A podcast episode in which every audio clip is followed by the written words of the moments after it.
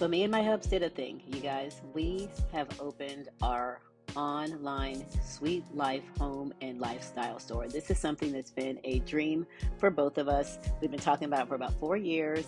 Um, product development was for about a year.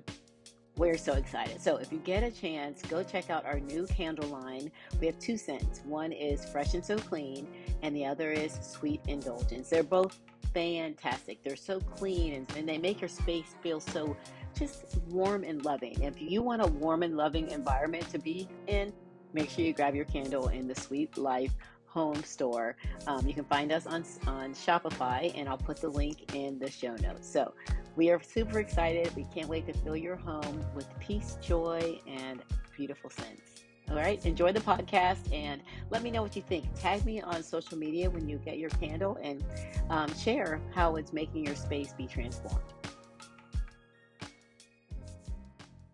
If you need someone to help you process feelings, if you need someone to um, resources to, you know, guide you through life, get a therapist. If you know spiritually you want to grow closer to God, and you know having that relationship with God will be the foundation that you need to move into the best version of yourself. Join a Bible study. I just recently one of my the girls I work with, she was doing a I hope you guys I hope you guys enjoyed that episode. Um, if you if it touched you or you know any way it helped you, please share it. Please send that out into the world. I want to help so many people and in the spirit of my mom and her passing and all that she did for people on this earth, I want to do the exact same thing. So have a blessed week and I'll catch you next week.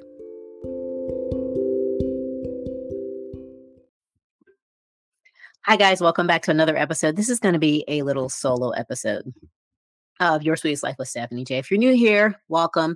Um, my name is Stephanie J. I'm a mom of four, wife for the past almost 35 years, and um, I have four adult children and have learned a lot through life, through health and wellness, um, from a former bodybuilder to a nurse practitioner training um, through certification in health and wellness. I've accumulated all that to bring you your sweetest life. And your sweetest life is just a platform for women who are on the edge of change, looking for some inspiration, some motivation, and information to take that next step into their best, healthiest self, healthy mind, healthy body, and most importantly, relationship with God, healthy spirit. So, this is just a quickie. Um, and I have my notes here on my phone. Uh, just I was just thinking about um, because you know this month is heart health women's heart health month. Um it's also um valentine's month. I always think about love. So i really wanted to focus on some self-love talk. And for years you know because like i had you know things about myself i had my big nose i had hips you know sometimes people make comments about you and they mean it in the simplest you know most innocent way but sometimes we can take those to heart. And i know for years for me as far as like self love. Like I always got teased about my nose in high school. I mean, you know, when I was in high school, instead of red nosed reindeer, sometimes the boys say Stephanie the big nose cheerleader. And I still remember that.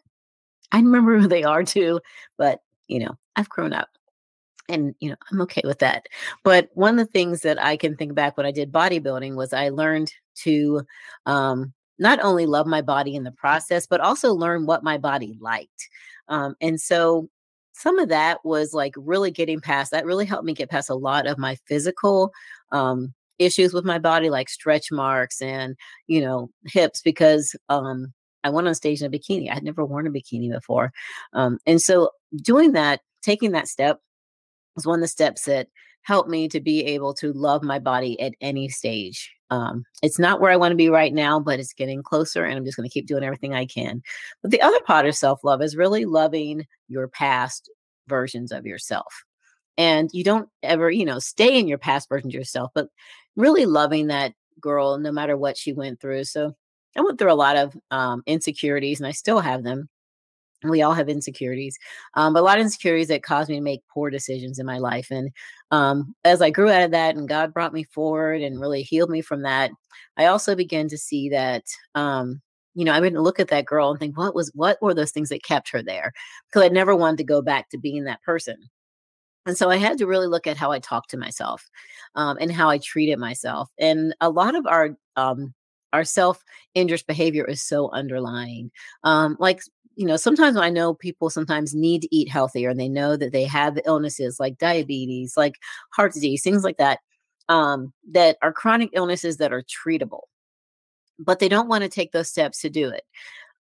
Now, loving yourself, you have to love yourself enough to want to do what's best for your health, first of all, whether it be mental, spiritual, or um, physical health.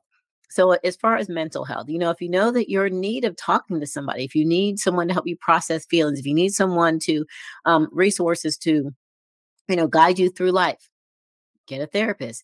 If you know spiritually you want to grow closer to God, and you know, having that relationship with God will be the foundation that you need to move into the best version of yourself. Join a Bible study. I just recently, one of my, the girls I work with, she was doing a Bible study on discerning um, hearing from God. And I bought the book and I'm doing it on my own, but I wanted to dig deeper into the word of God. And I, and I like having, a, you know, something that I can go along with.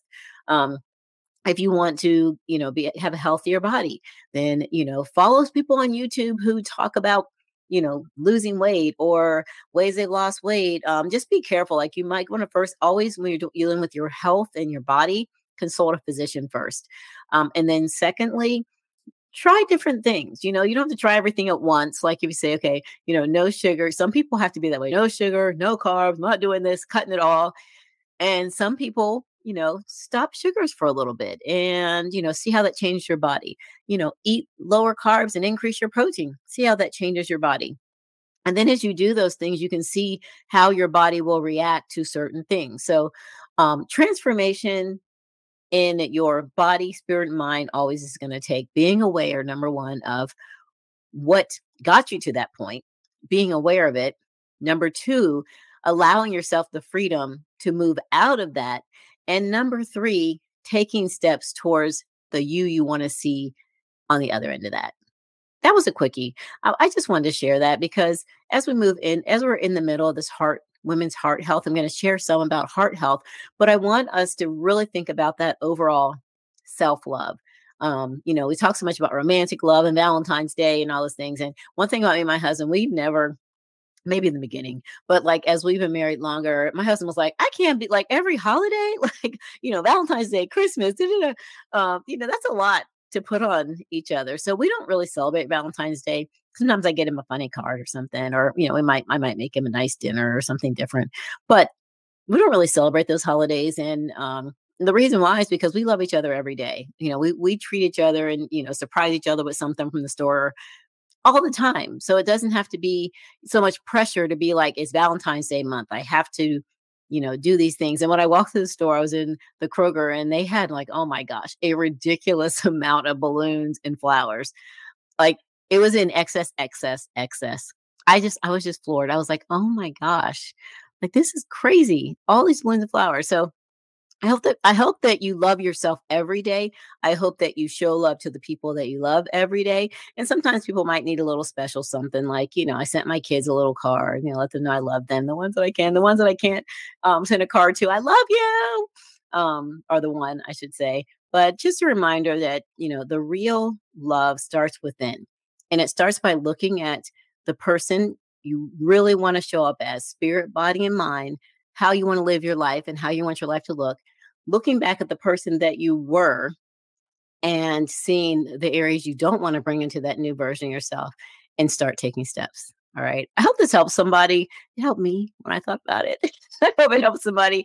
And I hope you have the most fantastic day whether you're listening to this in the morning or you're listening to this tonight, whether you're listening to this, you know, while you're driving or whatever, I hope you have a fantastic day. And even if it's not a fantastic day, make it the best you can. All right. Go smile and have a fantastic day. Catch you guys in the next episode. Bye.